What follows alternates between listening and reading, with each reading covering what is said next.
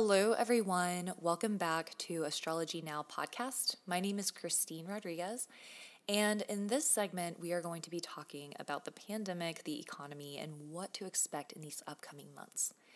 And so, on a few of my past segments, I have discussed some of the pandemic, and I've definitely talked about the economy somewhat. But to be totally honest with you, when all of this happened, I felt like there was a flood of news, a flood of information, tons of astrologers coming forward talking about what's happening. And I wanted to not have my platform revolve around that. I was hoping to give you guys some space to go that didn't have the same thing over and over again because for me, I get bogged down and I get burnt out and I get tired and I didn't really want to contribute to that. And I feel like now maybe there's a little bit less news, a little bit constant flood. Um, we're still obviously in the midst of an unprecedented time. I just felt like now would be a better time to share about what to expect in these upcoming months in a very clear and concise little package, okay? Most of my information that I share is in the new and full moon forecast, and I know some people don't want to dig around for those. So this is just going to give you everything at once for the economy and the pandemic. Okay. So, first of all, as I've been talking about for the past several months, Rahu and Ketu have been in the nakshatras of Ardra and Mula. And so Ardra is the storm god. It's ruled by Rudra, the god of the storm. It's symbolized by a teardrop. Mula is the dark hole in the earth. Okay, so both of these nakshatras are very challenging nakshatras. And so if we look back through time, when Rahu and Ketu come into these nodes, okay, they're very challenging nakshatras. When these nodes come into the nakshatras, we can generally expect to see something difficult. If we look back through time, when Rahu and Ketu were in Ardra and Mula, this was when the AIDS outbreak happened, the bombing of 9 11, the bombing of Hiroshima, the Spanish flu. I mean, if we go back through time, inevitably, when Rahu and Ketu make their rounds to these nakshatras, it generally comes with difficult times. And so it's not usually the nakshatras being, or excuse me, the nodes being in those nakshatras themselves, because that would be an entire 18 month span of time. It's usually a combination of things that occur in the cosmos. But because the cosmos are constantly churning and moving with different aspects and different conjunctions, etc., we can generally tell that when Ketu and Rahu come into these nakshatras, they're setting the stage for something difficult to happen. Okay? Now, on April 22nd, Rahu will move out of the nakshatra of Ardra. And so we are going to feel a relief come April.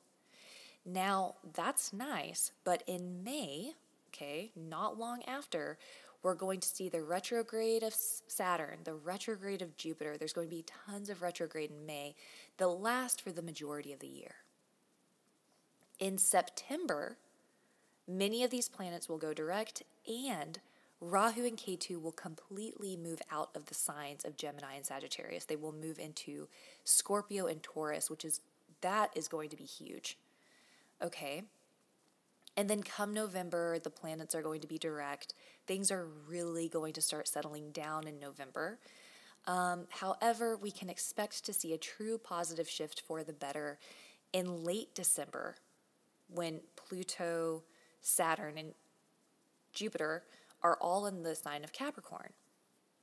And so there's a lot that I want to talk about here. I'm going to try to make it fit into a smaller segment. Um, I am going to be referring to the United States a lot. And so, if you live in a different country, this can be a good case study, and you can learn how to do this research on your own if you're not familiar. Because fortunately, this isn't super rocket science. What you do is you just kind of go back in time, you look at what's occurred, um, you're training your eye to look for patterns, and then learning from history of what to expect could be good or bad. And then, of course, knowing the qualities of the planets and what signs they do well in. So, you know, it takes some time and some effort. But watching somebody do what forensic astrology, going back in time, can be helpful in the learning process. And because the United States is such a massive nation, it will probably affect the world at large. Okay. So, moving forward. So, as far as the pandemic goes, we're going to see somewhat of a release in April. The retrogrades throughout the year, it's going to bring ups and downs. It's going to bring confusion. It's going to bring conflict. It's going to feel like we can't move forward. That's going to be with us on a personal level in our personal lives, and it's going to be for the world at large. Okay, it's going to be difficult for the majority of the year.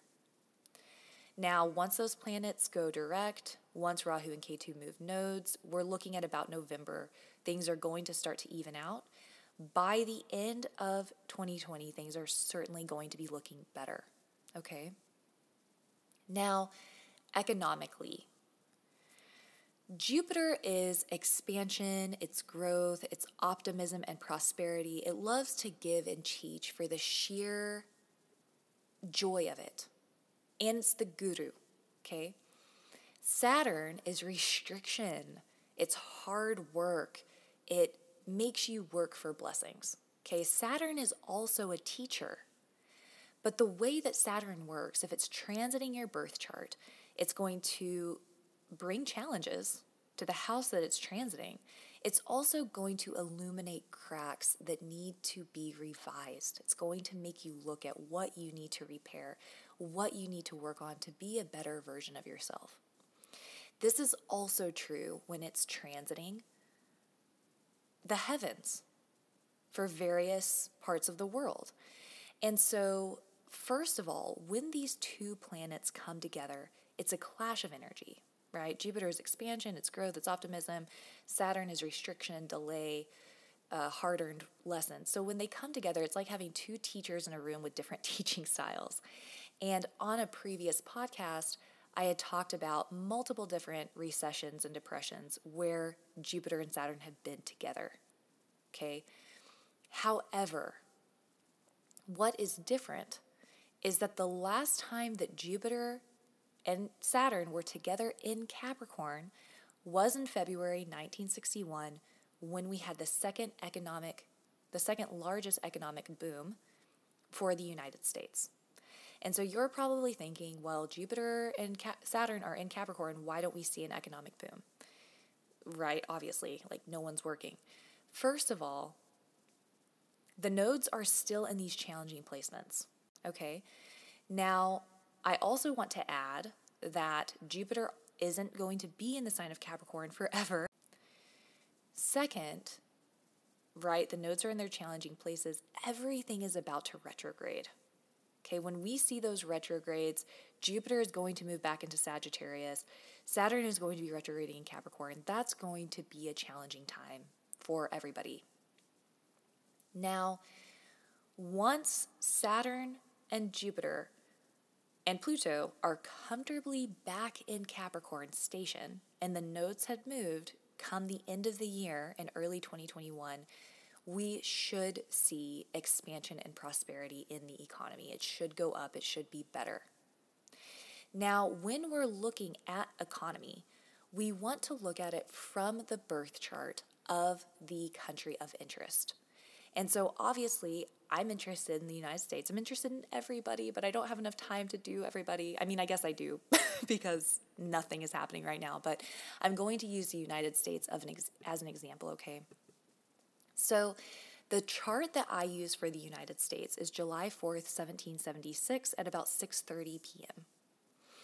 That makes it a Sagittarius rising.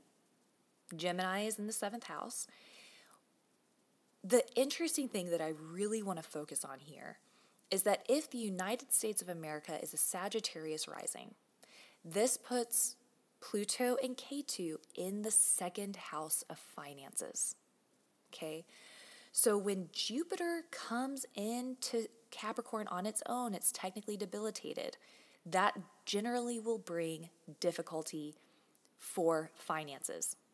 When Sagittarius comes in to Capricorn on its own, that's going to bring financial difficulties. It's going to illuminate cracks in the system that need to be resolved. Okay.